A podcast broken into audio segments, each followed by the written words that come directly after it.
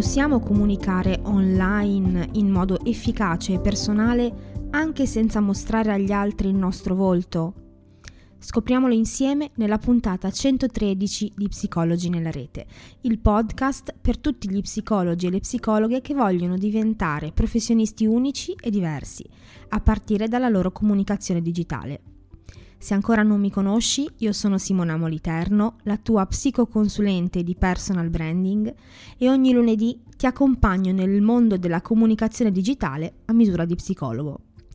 E come sempre, questa puntata è offerta dai finanziatori di psicologi nella rete su Patreon. Ascoltala fino alla fine per sapere come puoi fare a sostenere questo progetto con un piccolo contributo mensile che permetterà a te e a tutti gli ascoltatori di Psicologi nella rete di mantenere questo podcast di alta qualità e senza pubblicità. Oggi ritornano le interviste, anzi le chiacchierate, come mi piace chiamarle. In questa puntata ti presento una collega che si occupa di mondi interni, come piace dire a lei, anche se in modo un po' particolare. Il suo stile comunicativo è davvero personale, mi ha colpito per questa personalità ma riesce ad esserlo anche senza che mostri il suo volto in nessuno dei contenuti che fa. Abbiamo sempre detto però che mostrarci nella nostra comunicazione aiuta moltissimo a farci percepire nella nostra autenticità e eh, la rende molto più efficace, accogliente e personale. Quindi, il caso di questa collega è solo fortuna? Oppure è una delle eccezioni che conferma la regola? Come ha fatto questa persona a rendere la sua comunicazione unica anche senza mostrarsi? Intanto posso dire che questa collega è Francesca Parisi, psicologa, psicoterapeuta cognitivo-comportamentale e terapeuta EMDR e eh, che con il suo profilo Instagram Terapia di Interni ha conquistato i cuori di più di 22.000 utenti. Ascolta con attenzione la nostra chiacchierata e scoprirai molto su di lei e sul perché Francesca ha deciso di iniziare a comunicarsi in questo modo. Quindi bando alle ciance e sentiamo quello che Francesca ha da dirci in prima persona.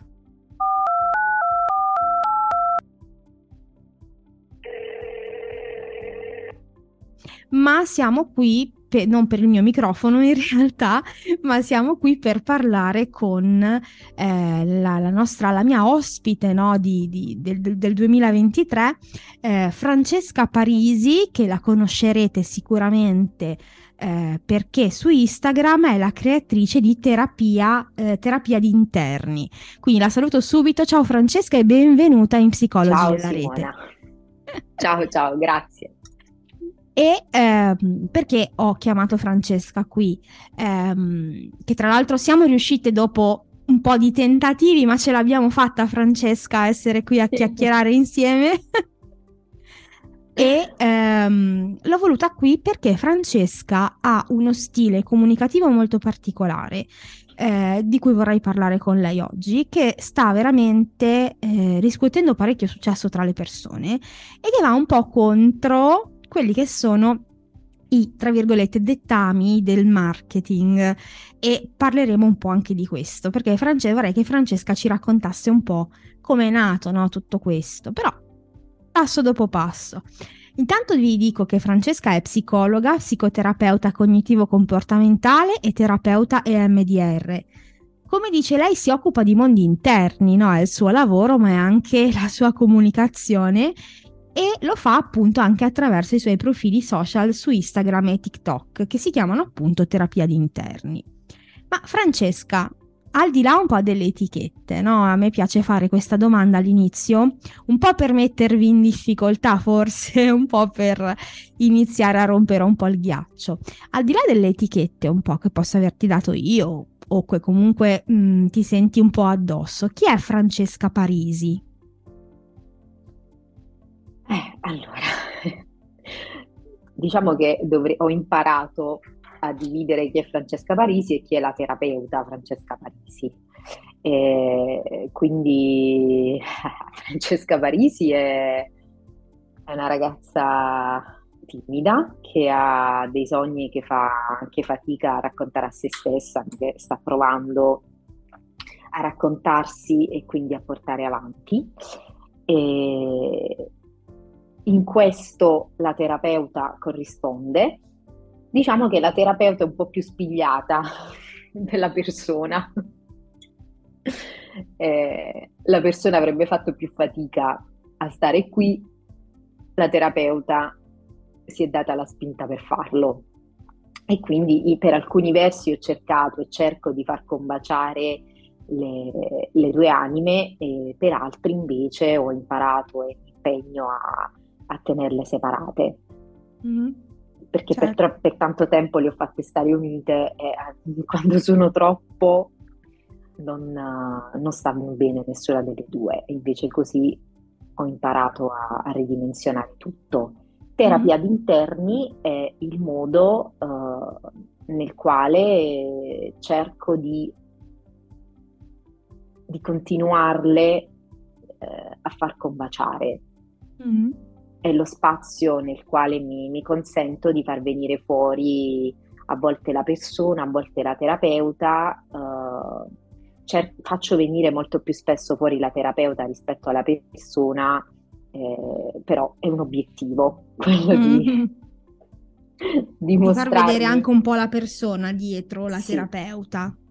Sì. E, ehm, però già partiamo dal nome o comunque partiamo dall'inizio no, di questo progetto che è terapia di interni. Già il nome è tutto un programma perché effettivamente eh, dà l'idea che ci sia un mondo dietro, no? Terapia di interni. Ma mm, io volevo capire un po' come nasce nella tua mente e poi nel, nell'effettivo terapia di interni. Allora, nella mia mente nasce uh, durante delle sedute di terapia, proprio perché io avevo la necessità di esprimere una parte creativa di me e non riuscivo a, a farlo. Non, non, mi davo il permesso di farlo, non avevo proprio idea di come potessi agire. Sono sempre stata in realtà anche molto scettica rispetto ai social.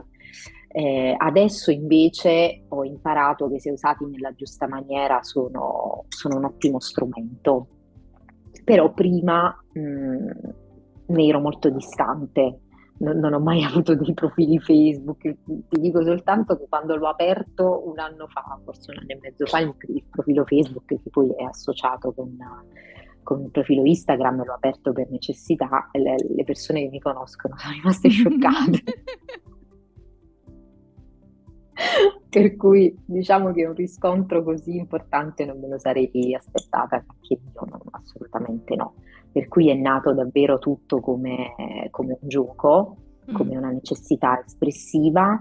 Poi, siccome uh, conosco i miei limiti e conosco uh, i, i, miei sabotatori, allora ho deciso di farmi aiutare anche da una ragazza, e, perché anche banalmente il fatto di avere una persona a cui fare riferimento, il fatto che ci fosse una persona che mi spronasse a dover scrivere, a dover tirare fuori dei contenuti, per me è stato il motore. Da sola non, non l'avrei fatto. Mm. Che ti dia anche un po' il piano, no? Di... Sì, che poi non lavoro. rispetto regolarmente, però l'idea di averlo è comunque rassicurante. È rassicurante, sì, sicuramente. No, no, no, è vero, assolutamente. E poi è giusto che se uno conosce, come dire, i propri limiti o si conosce rispetto ha determinate caratteristiche che possono uscire, no? Abbiamo parlato di sabotatore, ma qualcuno parla di sindrome dell'impostore, cioè, cioè ha tanti nomi questa cosa. Fatto sta che se decide di farsi aiutare è sicuramente un, bene, no? Come dire, io eh, co- so dove posso arrivare, so anche cosa posso fare se vado un po' più in là, allora no, trovo una soluzione prima per, uh, come dire, per, per evitare, ok, di, di, sabotarmi fino in fondo. E assolutamente quindi, sì. Assolutamente. E um, come dicevamo, come dicevo all'inizio, la, la tua comunicazione ha uno stile veramente particolare. Io sono rimasta affascinata da una parte e dall'altra sorpresa. E ora spiego perché. T- tanto prima spieghiamo un po', raccontiamo eh, ancora prima per chi non ha visto il tuo profilo e andrà a vederlo perché poi in descrizione alla puntata ci, sarà, eh, ci saranno i link dei tuoi profili. Eh, quindi andate a vedere assolutamente cosa fa Francesca perché ha veramente uno stile molto particolare. Però ehm, cosa fai Francesca tu? Cioè, co- come, qua, cosa sono i tuoi contenuti? Raccontiamo proprio a livello descrittivo eh, come sono composti i tuoi contenuti. Allora, i miei contenuti nascono da delle domande che uh, mi vengono poste in terapia dai pazienti da delle domande su cui spesso io ragiono nella mia terapia personale, eh, da temi che vivo nella quotidianità con gli amici, con i familiari e, e quindi diciamo che a quelle domande cerco di dare e di fare una riflessione no? su quelle domande, cerco di riflettere e di aprire una riflessione sia in me stessa che nella, negli altri. Mm-hmm. Sono domande poi in realtà che, uh, che, ci poniamo spesso, che ci vengono spesso poste, uh, cerchiamo, alle quali cerchiamo di dare anche attraverso degli studi scientifici, perché poi spesso ci metto anche dei riferimenti, proprio perché uh, senza quelli non possiamo po- porci ulteriori quesiti, quindi la base scientifica ci deve essere. Poi da lì ragioniamo insieme mm. e personalmente sul, sul, significato che diamo uh, ai dubbi che abbiamo e alle domande che ci poniamo. Però diciamo che l'idea nasce da qui. Inizialmente um, è un po' difficile, è molto complicato e impegnativo divulgare la psicologia e la psicoterapia uh, con persone a persone che no, non hanno delle nozioni tecniche e quindi poi rischia di diventare, di essere banalizzata, rischiamo di fare uh, grossi danni perché appunto poi le persone vanno lì, cercano e magari si fanno delle diagnosi e delle autodiagnosi e l'obiettivo non è questo. Quindi all'inizio ho provato a scrivere dei post più tecnici e a volte lo faccio ancora, però anche lì cerco di estrapolare un aspetto del, del tema, è più facile avere a che fare con delle riflessioni.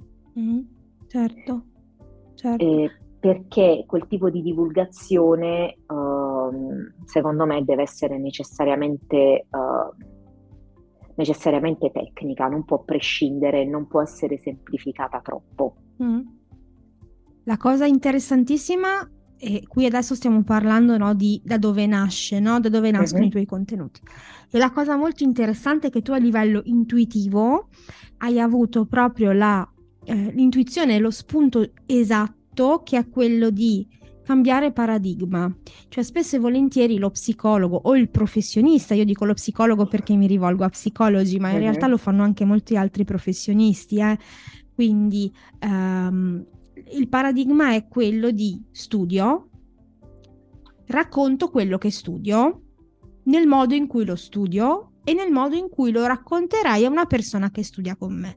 Quindi che ha le stesse, um, le stesse nozioni, lo stesso background, eh, come dire, che si trova dalla mia parte, ok?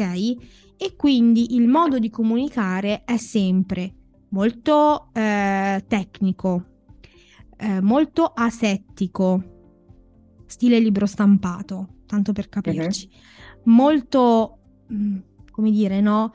Un po' da curriculum, cioè faccio vedere quello che so. Perché sì, più molto so, didascalico anche. Esatto, più so, più gli altri dicono wow, quanto è bravo questo, quante ne sa, no? E solitamente questa comunicazione invece di avvicinare allontana. Mm? Perché?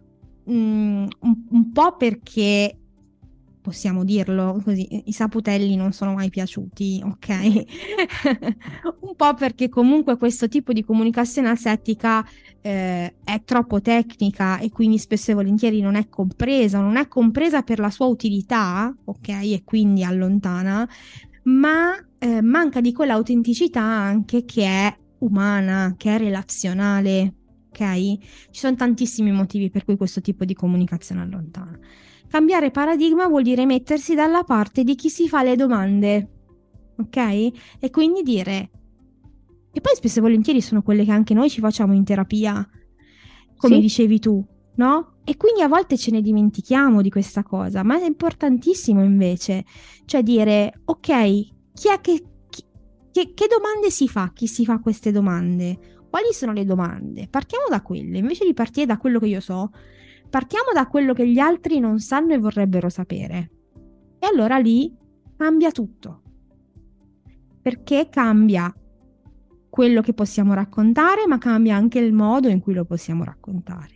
E lì fa tutta la differenza del mondo, secondo me. Sai Simona, io mi ricordo anche uh, tutto il tempo dell'università, della scuola di specializzazione, e nonostante piano piano acquisissimo nozioni, io me la ricordo la frustrazione di non capire esattamente bene il linguaggio tecnico, di che cosa stavano parlando i professori, di come questo potesse essere poi messo in pratica in una stanza di terapia. Siccome la clinica è sempre stato il mio sogno, il mio obiettivo, io ho sempre anche ragionato in quella dimensione lì. E mi rendo conto, venendo da una famiglia che non sa proprio, non sapeva proprio che cos'era la psicologia, che cos'era un terapeuta, una stanza di terapia, mi rendo conto che la maggior parte delle persone ha questa difficoltà, che c'è sempre stata un'ombra comunque sul nostro lavoro e tuttora c'è, nonostante si tenti di spiegarlo. Allora se io continuo a trincerarmi tu, dietro tutti gli aspetti tecnici, eh, la persona comunque rimane sempre distante. Quindi comunque sono dovuta venire a patti col sentirmi forse una professionista anche agli occhi dei colleghi poco tecnica, un po' semplice. No, non lo so, va bene, io ci ho pensato spesso a questo ed è stato un dubbio che ho avuto e che, al quale ho deciso di non dare seguito nei pensieri, ok? Perché altrimenti mi, sarebbe stato un pensiero bloccante. Quindi ho detto, vabbè, io faccio quello che mi viene più semplice, più immediato e che in realtà mi piace fare da sempre, perché poi questo è il modo in cui io mi sono approcciata alla psicologia, questo modo di ragionare qui, quindi a domande io cercavo risposte. Certo, che poi è il modo in cui le persone si approcciano alla psicologia, no? Eh, noi se vuoi siamo dei facilitatori, ok? Tra sì. quello che è il contenuto psicologico e le persone, ok? Facilitatori facilitano, no? Non, non rendono ancora più difficile la cosa, no? E quindi ehm, è, è il modo in cui, come dire, ci avviciniamo al mondo, alle persone, ai loro dolori, ai loro bisogni. Poi c'è tutta la parte accademica, ma quella è un'altra storia. Che sì sono, ci sono persone bravissime a farlo, benissimo, ma non è divulgazione. No, è, è un lavoro diverso e certo. infatti proprio tecnicamente va fatto in maniera diversa. Assolutamente. Poi nel, eh, poi io, rispetto ai contenuti, parlavo proprio anche dello stile in cui tu crei questi contenuti. No? Questo è sicuramente il, quello che possiamo dire, sia il dove trovi le idee, dove trovi ispirazione, qual è anche il tuo tono voice, no? se vogliamo, quindi qual è il tuo stile comunicativo. Poi però c'è anche proprio come nasce graficamente e, e, e costruttivamente un tuo contenuto, no? Quindi il tuo contenuto ha la forma di un carosello o per Instagram o per TikTok o anche per Instagram se è un reel, un video animato, ok, mm-hmm. un piccolo video animato in cui tu scrivi, quindi eh, lasci, racconti qualcosa per iscritto e insieme a, questi, a queste scritte inserisci delle grafiche animate, quindi non ci sono mai foto, non ci sono mai immagini reali, ma è sempre una grafica animata, che però ha questo stile molto dolce, mi verrebbe da dire, no? Molto ehm, quasi infantile ma in senso buono, cioè ti riporta un po' in contatto con quella che è la tua parte eh, bambina, no? Quindi quella che è la tua parte un pochino più indifesa.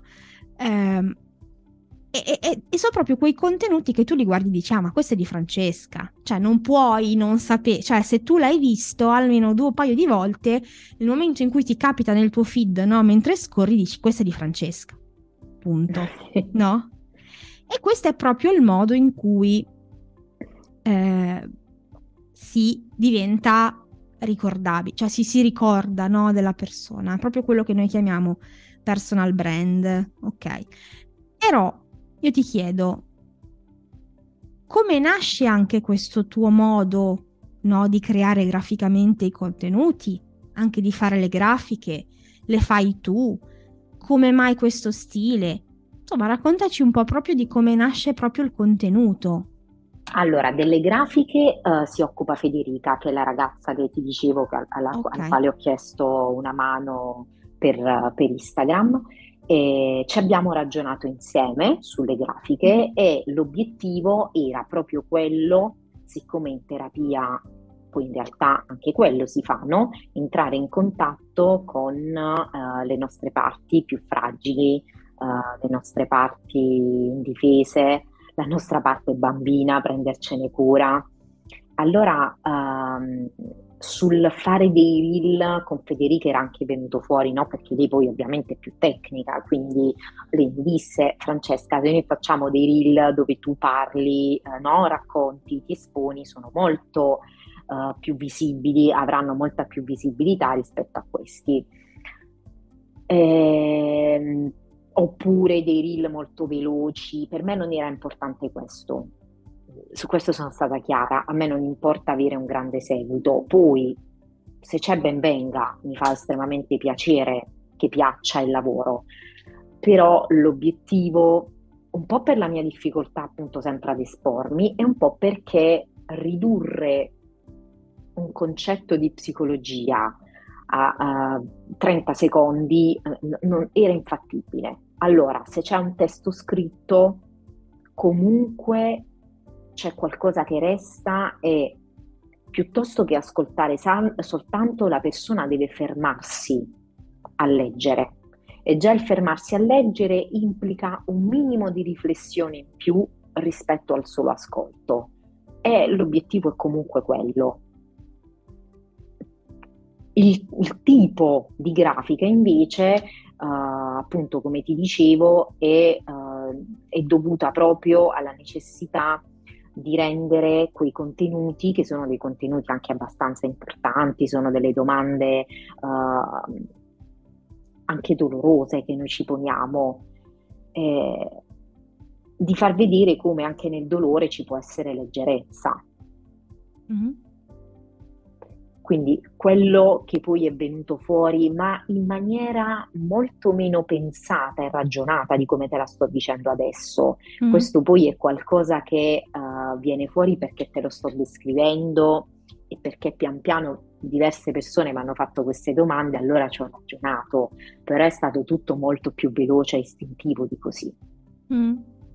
Quindi era uno stile che ti sentivi già tuo, dentro? Sì che sì. riuscivi ad esprimere in modo naturale. Sì. Mm-hmm. E... Sì, no, eh, io mh, mm, ti dico, sono rimasta affascinata proprio per la lucidità con cui tu hai trovato questo stile e hai seguito questo stile in modo coerente.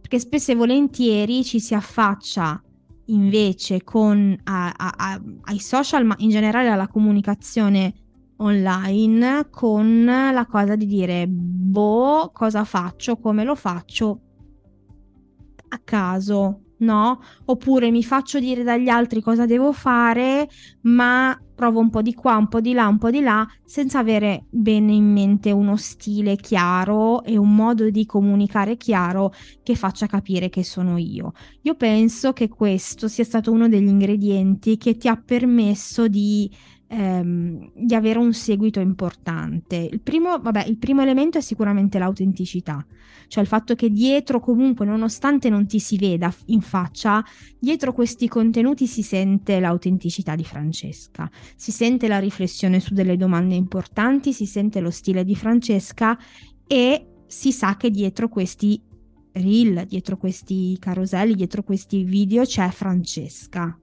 Mm. E quindi non ci si può sbagliare. La parola di Francesca c'è.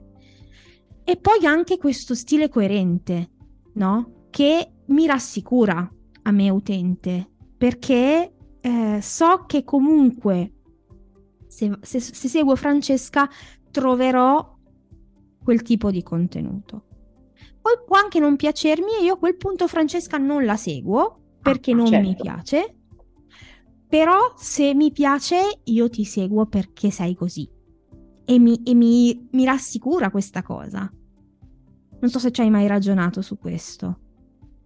Uh, no, non ci avevo mai ragionato, però adesso che me lo dici uh, ti dico anche che uh, questo poi è il mio modo di essere nella vita e, ed è una cosa che ho sempre cercato. Io sono una di quelle persone che ti mette davanti prima tutto il brutto e ti lascia il bello per dopo. Quindi sì. se ti piace quel brutto e resti, allora forse ti piace proprio tutto. No, no, è, è, vero, cioè, però si sente proprio questa, questa autenticità, no? E, ed è quello che poi alla fine premia. Mm. Cioè, il fatto di dire, invece di partire dal cosa serve per fare successo su Instagram, dire io ho uno stile, provo a comunicare con quello stile, provo a rendere, poi magari facendosi anche aiutare, ripetiamo, no? Provo sì, a rendere sì, quello stile graficamente... Eh, cioè, provo a rendere quello che penso e il mio stile graficamente coerente con il mio modo di fare, ma anche sensato rispetto all'idea che ho, perché magari non ho le competenze per farlo, quindi mi faccio aiutare, però deve essere nel mio stile. Cioè non deve essere copio lo stile di Tizio, copio lo stile di Caio, perché se no non si arriva da nessuna parte. E, ehm, e quindi ti chiederei, passando un po' a, a, alle reazioni no? del, del, tuo pubblico, tra virgolette, quindi di chi ti segue, ehm, cosa ti dicono? Cioè, pa- partendo prima dai, ehm, dalle persone che non sono colleghi, ok? Quindi se cosa ti dicono, se ti scrivono, se commentano, cioè qualcosa che proprio ti è rimasto impresso della loro reazione in positivo e o in negativo e poi quella dei colleghi, perché prima hai accennato qualcosa e visto che ho sentito un dubbio volevo andare un po' a, a scavare anche questa parte qua.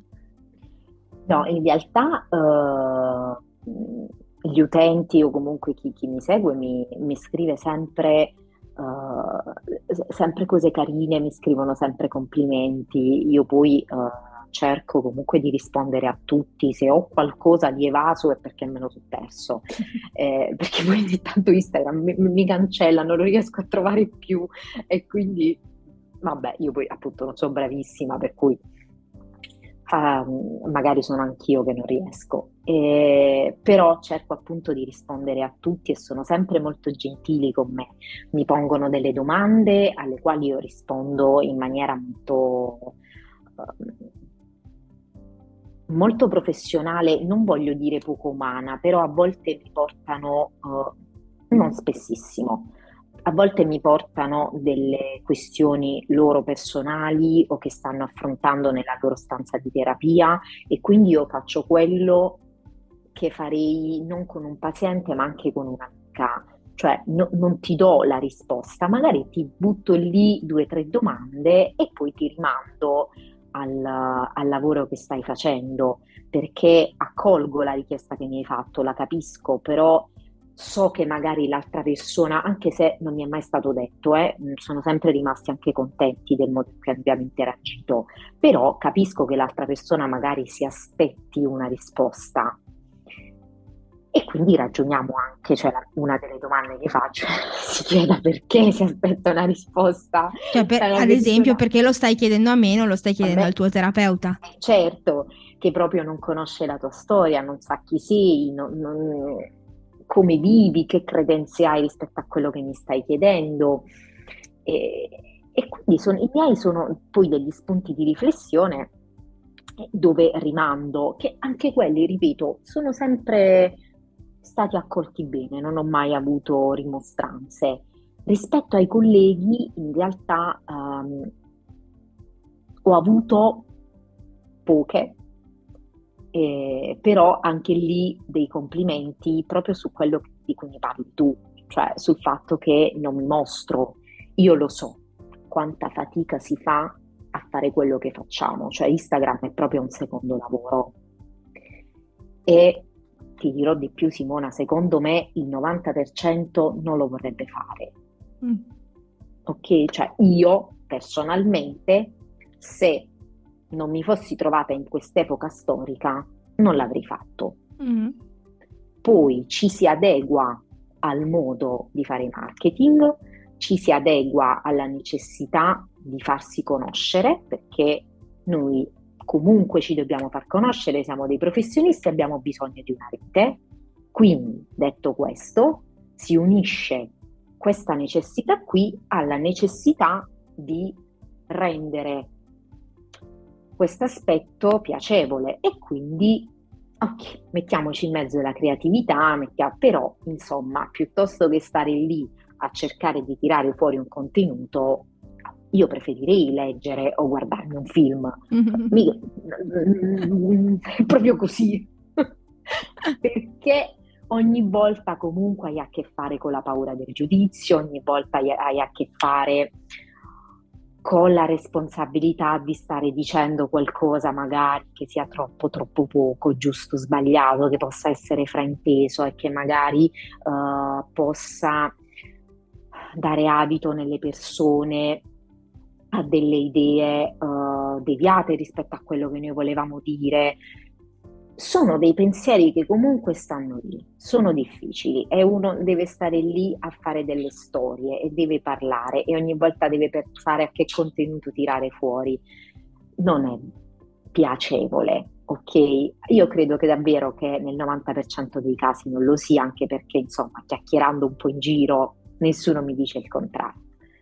Quindi il fatto che io non mi mostri per alcune persone, e me l'hanno detto, no?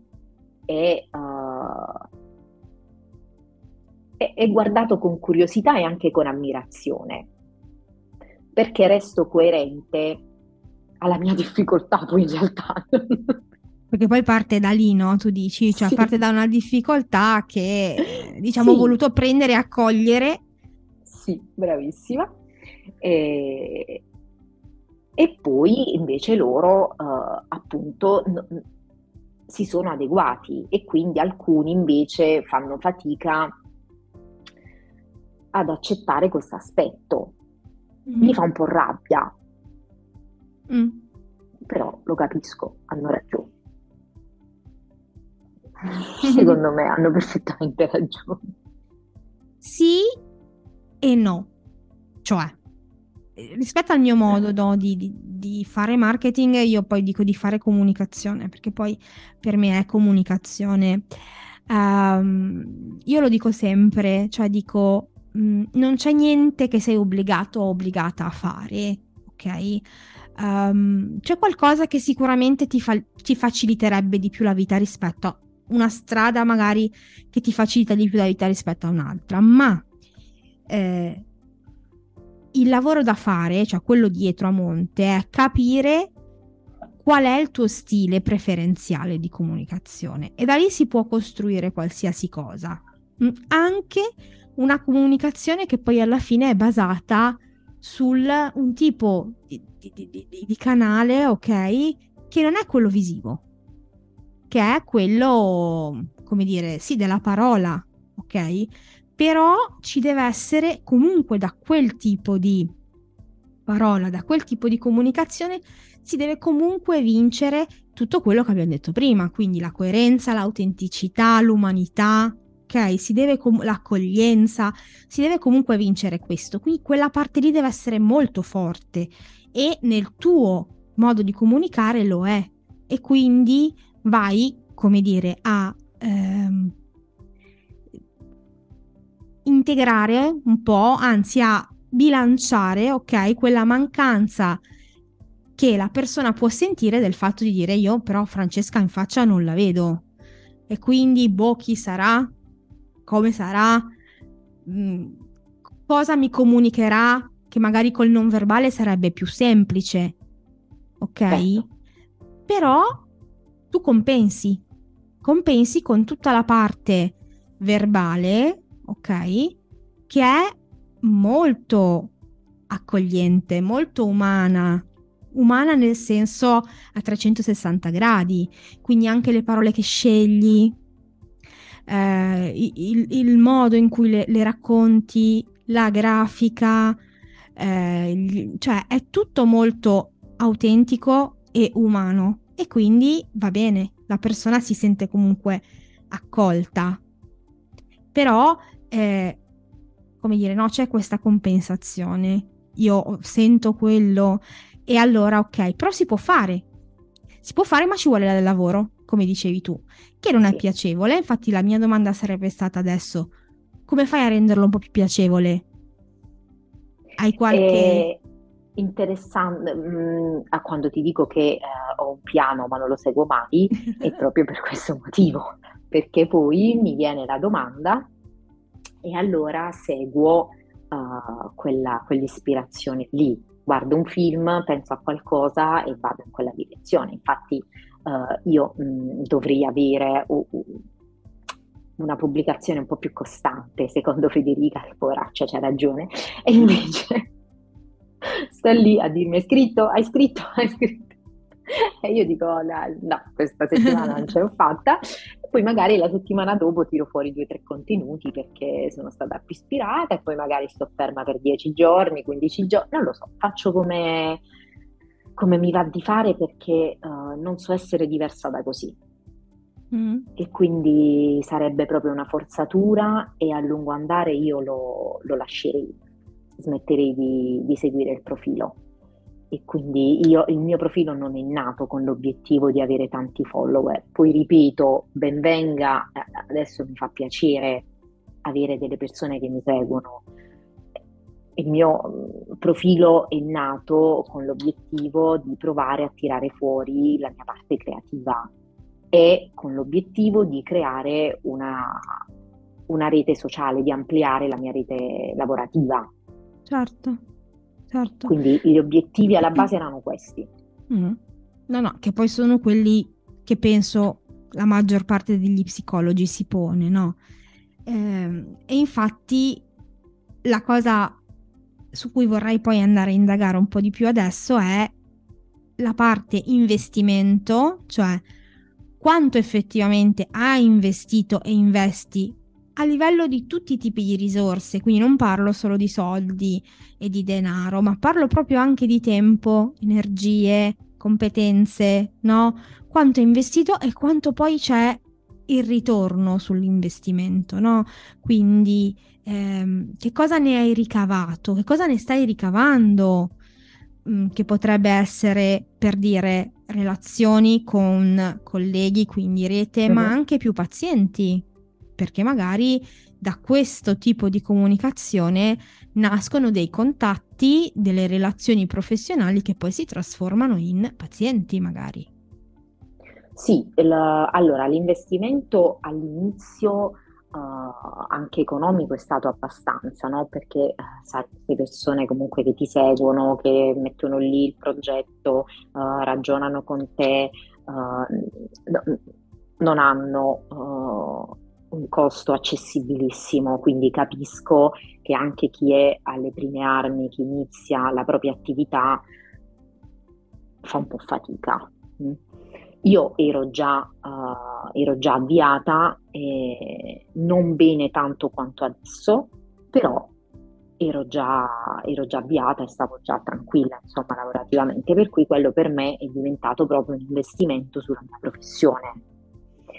E, e anche, ripeto, sulla mia persona, perché mm, mi serviva anche per crescere e per tirare fuori questi aspetti di me. Il riscontro ci vuole tempo, ma col tempo arriva. Io adesso ho, uh, sì, ho, ho, tanti contatti, il mio riscontro, il mio riscontro del, del mio lavoro mi stanno soffrendo tantissimi contanti, no? tanti colleghi perché invio a più non posso. però anche quello è relazione. Anche quello fa, cioè anche quello fa, penso, no? Sì, per me va benissimo così, nel senso che io mi sono ripromessa, quando ho iniziato la mia carriera non sono stata aiutata in nessuna maniera, no, un, un piccolo aiuto l'ho avuto da, da, una mia professoressa, da mio professore, però ecco, molto, molto piccolo. È stata una spinta però di cui devo essere grata e che magari non tutti hanno, mi hanno accolta nel loro studio, quindi io per i primi due anni non ho pagato l'affitto, per cui ero anche tranquilla rispetto al numero dei pazienti, quindi non è stato un aiuto piccolo. Uh, però mi ricordo che uh, mi sono sempre detta, quando sarà il mio turno, io so che quello che serve è l'invio di pazienti, non è altro. È iniziare, eh, perché quella parte lì è proprio difficile, è proprio frustrante e poi sei giovane e nessuno vuole venire perché sei giovane e quindi non capisci niente perché non hai esperienza, invece non è vero, perché anzi proprio la paura di sbagliare ti fa essere molto più attenta. E, e quindi è quello che io sto facendo con, con le persone con cui posso farlo, con cui so che hanno più difficoltà e che so essere preparate. Mm-hmm.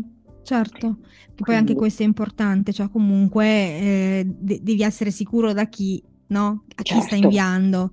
Quindi, e, e, a volte io poi personalmente, anche nel mio lavoro, mi rendo conto, no? Mm, che eh, a volte uno dice nell'online come fai a conoscere le persone, invece... Ehm, a volte si conosce molto di più della persona, no? da come si, co- come si, esprime, come comunica, come fa i suoi contenuti e poi ovviamente ci devi parlare, quindi non è solo, eh, cioè ci parli, però le conosci molto bene perché ti rendi conto di come affrontano con serietà o meno determinate cose e quindi sai che 90 su 100 stai andando a colpo sicuro. Sì, sì, il, um, i, i, social uh, usati in una certa maniera, è ovvio che se vengono usati in maniera personale è, è anche un po' diverso, però usati come li usiamo noi mm, sono assolutamente uno specchio, cioè si, se, si, se si riesce a stare attenti si legge tutto. Assolutamente. E hai anche ricevuto delle richieste di colloqui, pazienti da... Assolutamente sì, sì, sì, sì, ti ripeto, a parte il fatto che, uh, guarda, avevo iniziato ad avere, ti dico la verità, una lista d'attesa, adesso non ce l'ho più perché uh, non mi va uh, che le persone attendano. Poi c'è chi vuole attendere comunque, eh, poi sull'idealizzazione che ne tirano fuori possiamo parlare quando ci incontriamo, mm-hmm. eh, però non credo sia giusto. Tu lo sai che quando la, nasce la domanda in una persona dovrebbe essere accolta al momento. Quindi all'inizio, anche per una questione di ego, ho detto sì. Poi ho fatto i conti con me stessa e proprio non mi sentivo a mio agio. per cui ad oggi uh, io dico che non, non, ho spazio per ricevere nuove persone, quindi vio. Poi, in cui mi si crea uno spazio per una consulenza, allora sì, eh, però per nuovi percorsi non, non, riesco e quindi lo dico subito che se vogliono gli do direttamente il nome di 3-4 colleghi e loro insomma li contattano. E... Mm. Questo penso sia... Ehm ti, ti ripaga tanto no? del lavoro, del secondo lavoro di cui parlavamo, no? che è quello comunicativo, no? eh, un po' a livello proprio economico c'è poco da fare, ma un po' anche proprio perché dici queste persone hanno scelto me perché non perché mi hanno trovato a caso, non perché sono quella più vicina al loro lavoro, al loro, alla loro casa, ma perché eh, cioè, vogliono proprio me.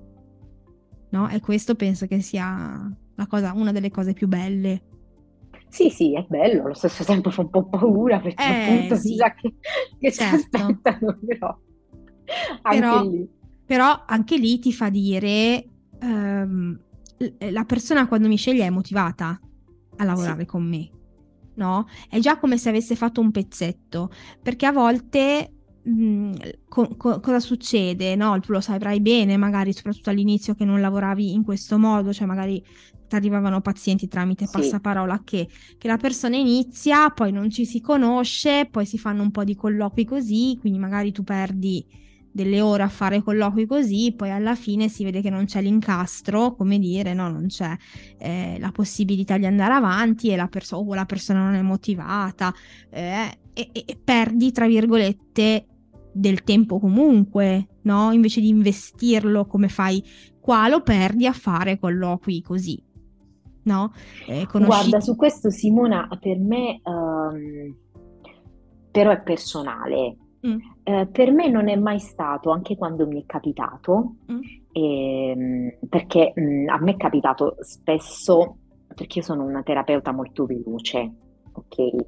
Cioè, mh, mm, sono molto diretta, uh, sono incisiva, poi ovviamente ci sono tanti momenti in cui mi rendo conto che il paziente non è pronto, quindi c'è spazio, c'è tempo, però diciamo che all'inizio testo un po' anche la, la voglia di provarci, di restare. Poi il mio stile è quello, quindi eh, sarebbe anche inutile andare troppo, troppo distanti e mostrare qualcosa che c'è. Per cui io lavoro in maniera abbastanza intensa. E ci sono persone che non sono pronte a questo. Certo. Mm, per me è stato anche molto bello fare quel tipo di colloquio con quelle persone mm-hmm. e ho imparato a rimodularmi tanto. Mm-hmm. Perché all'inizio su questo aspetto c'era anche la smania di dover capire, dover sapere tutto e subito, no? dover fare anche una buona impressione, dover anche sorprendere il paziente. Eh, adesso, per esempio, non è più così. Certo. Quindi per, per, me questi aspetti, non, questi momenti mh, mm, non sono stati una perdita di tempo. Mm-hmm. Sono stati mm, un modo per conoscermi meglio, per capire meglio come lavorare e, e anche per farmi un rimando al paziente. Cioè, mm. quando siamo riusciti a parlarne prima di interrompere, uh, sono stati dei momenti molto costruttivi. Mm. Ok. Sì, mm, sicuramente a livello professionale mm, hanno da, hanno da insegnarti. Il mio dubbio è se uno continua su questa strada che poi, come dire, eh, veramente diventi frustrante. Ah, sì, quello sì. Mm. Nel senso che all'inizio, tu, come dico, cioè, tutto insegna. Insegna anche quando ti danno buca, perché ti, cioè, ti insegna anche a capire magari come si devi tutelare un pochino di più come professionista. Sì cioè tutto insegna all'inizio della professione. Il problema è che quando poi continui a sbattere la testa su certe cose, continui a lavorare in questo modo e, e, e vedi che effettivamente il 50% dei colloqui sono così e continui e continui e continui, poi diventa frustrante. E quindi forse a quel punto ottimizzare i tempi, ottimizzare il tuo lavoro, perché poi le tue ore costano ed è giusto che a un certo punto si ottimizzi no, il lavoro, eh, secondo me è importante. E questo può essere un modo, non è l'unico, ma può essere un modo. Sì, sì, per farsi conoscere prima che la persona entri. Poi, appunto, come dicevamo prima, possono anche idealizzare, arrivano lì certo, con tutto un pensiero certo. e si trovano davanti uh, tutt'altro. E anche questo è un appunto, rischio. È un, è un rischio, sì inferiore rispetto magari al passaparola, perché sai, sul passaparola dici sì, io mi sono trovata bene, però siamo tutti diversi, quindi certo. non è detto no? che la persona a cui lo si consiglia certo. si troverà bene. Però mm. eh, eh, diciamo che il fatto di farsi conoscere sicuramente riduce, come dici tu, il rischio di dropout iniziale. Sì. Perché poi durante la terapia diventa tutto uguale. Certo, no, quello assolutamente, assolutamente. E senti, andiamo verso la fine. Mm? Uh-huh. Eh, sai che io mi rivolgo ai colleghi e alle colleghe, quindi vorrei che ti immaginassi un collega o una collega che ha ascoltato la nostra chiacchierata e che vorrebbe, ok, iniziare, quindi trovare il suo stile, iniziare a comunicarsi online, ma ha ancora qualche resistenza. E quindi vorrei che provassi a dargli un consiglio eh, da una che ci è passata, ok, con il cuore, per riuscire un po' a dargli quella spinta che gli manca per iniziare. Uh, io gli direi di fare quello che ho fatto io, e cioè chiedersi chi era prima di diventare un terapeuta, che cosa sapeva della psicologia, uh, come si rapportava alla psicologia e quindi provare a parlare adesso da terapeuta a quella parte di sé. Ci saranno tante persone che ragionano e che si rapportano alla psicologia come si rapportava quel ragazzo o quella ragazza inizialmente e su quelle, quelle saranno le persone con le quali si troverà un'affinità e che poi ci, ci seguiranno. Non è importante uh, quante ne sono, noi comunque adesso divulgatori, non divulgatori, ma tutti entrano un po' nel circolo dei follower, del seguito, di quanti ce ne sono, di come è andato bene il posto, Dio questo non è andato bene, quindi che vorrà dire? Ma che ne so, vorrà dire che lì entrano, escono, fanno vedere, non fanno vedere, non si capisce granché, io non ne capisco granché. Quindi ogni tanto Federica mi dice pubblichiamo alle 18 perché alle 18 fai come ti pare, ma che ne so. Va benissimo. Però appunto questi aspetti qui anche sono da guardare, cioè chi si vuole approcciare deve capire certo. che rapporto ho con i social, quanto sono bravi. Le persone più giovani di me probabilmente lo sanno fare anche molto meglio, no? E quindi non hanno bisogno, secondo loro, di chi li aiuti, anche se non è vero perché secondo me diventa davvero uno sprono. Queste sono comunque persone che ci studiano, ci lavorano, stanno lì, conoscono i nuovi trend, si mettono a guardare, quindi magari ti danno degli spunti e tu vai nella direzione che senti più confacente a te. Poi puoi sempre cambiare in corso d'opera, devi rimanere così come cambiano le persone, cambiano anche i modi di comunicare. Certo. certo. E... Dimmi. P- però penso che sia importante come dicevamo prima, anche che uno trovi il suo stile, no? Quindi, come sì. dicevi tu, eh, andai un po', vai proprio andare un po' indietro nel tempo, quindi a, a, capire come ti approcciavi tu alla psicologia quando ancora non avevi gli strumenti, no? In tasca e che domande ti facevi e soprattutto poi come vorresti comunicarla questa cosa alla persona? Qual è il tuo stile? Perché poi al di là del singolo post, come dicevi tu, che va bene, che va male, quello che sentono le persone dietro i contenuti, quello che cercano poi alla fine è l'autenticità. Sì, noi in quella stanza di terapia siamo due esseri umani. Uno ha degli strumenti che l'altro non ha in quella stanza in quel momento.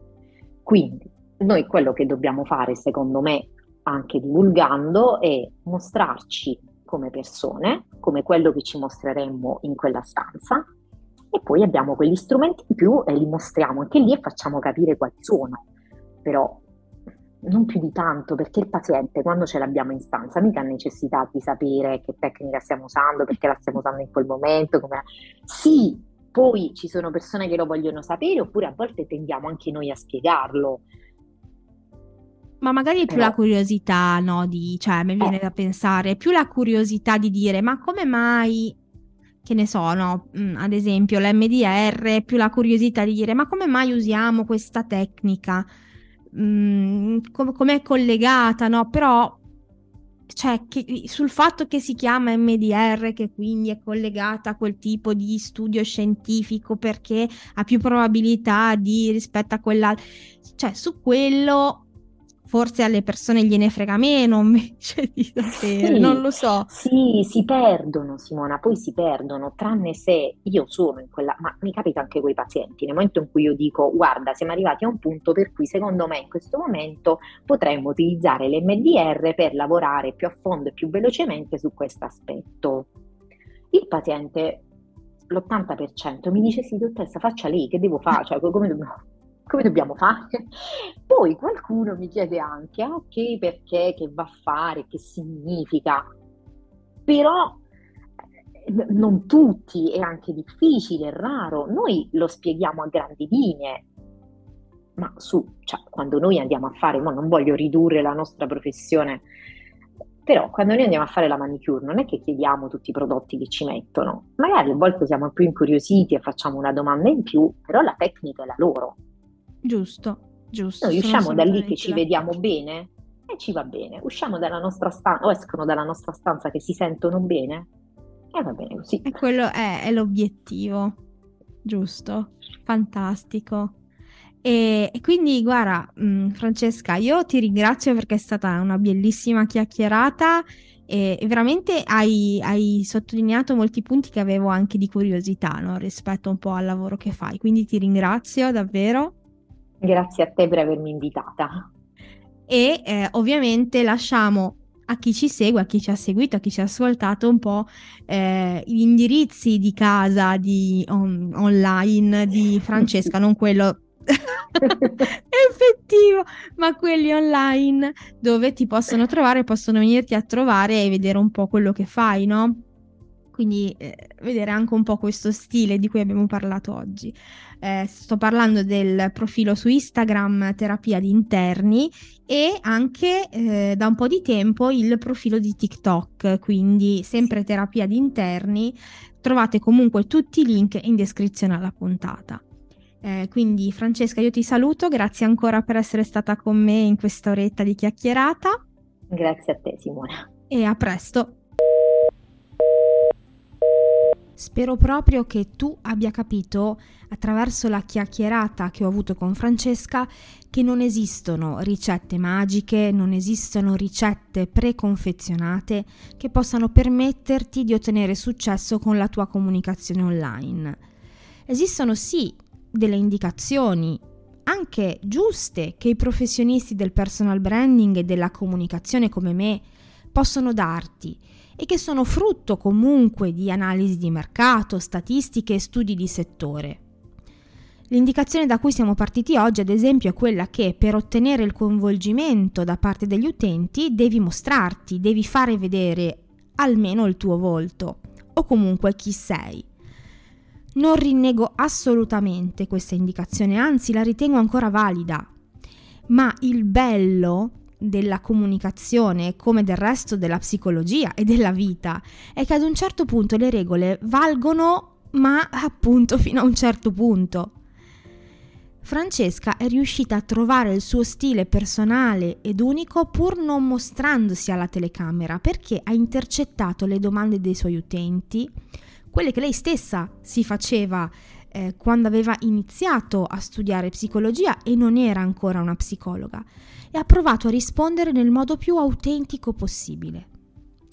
Questa autenticità è, è, è arrivata e arriva tuttora attraverso le sue parole, che sono sempre scelte con cura e attenzione per esprimere non solo concetti, ma anche emozioni ed esperienze.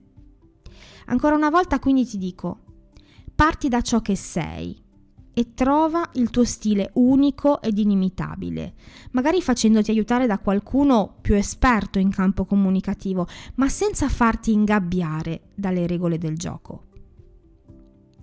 Per oggi la puntata termina qui e noi ci sentiamo di nuovo la prossima settimana. Come sempre un grazie dal cuore ai finanziatori di Psicologi nella rete su Patreon ossia quelle persone che mi stanno permettendo con il loro supporto anche economico che il podcast e tutto il progetto di Psicologi nella rete vada avanti con qualità e in modo gratuito per tutti e senza pubblicità. Sto parlando di Maria Rosa Ranieli, Giovanni Avornia, Alessandra Badalamenti, Lisa Mazzei e Tiziano Cerulli. Da questo 2023, come ti ho raccontato nella scorsa puntata, si torna all'unico livello di finanziamento, quello base, quello che ti permette di supportare eh, psicologi nella rete con un contributo mensile di 3 euro al mese, quindi in pratica con una colazione al bar al mese. In cambio riceverai i miei ringraziamenti all'interno di ogni puntata del podcast e la tua menzione come finanziatore all'interno del sito del progetto, ossia www.psicologinelarete.it.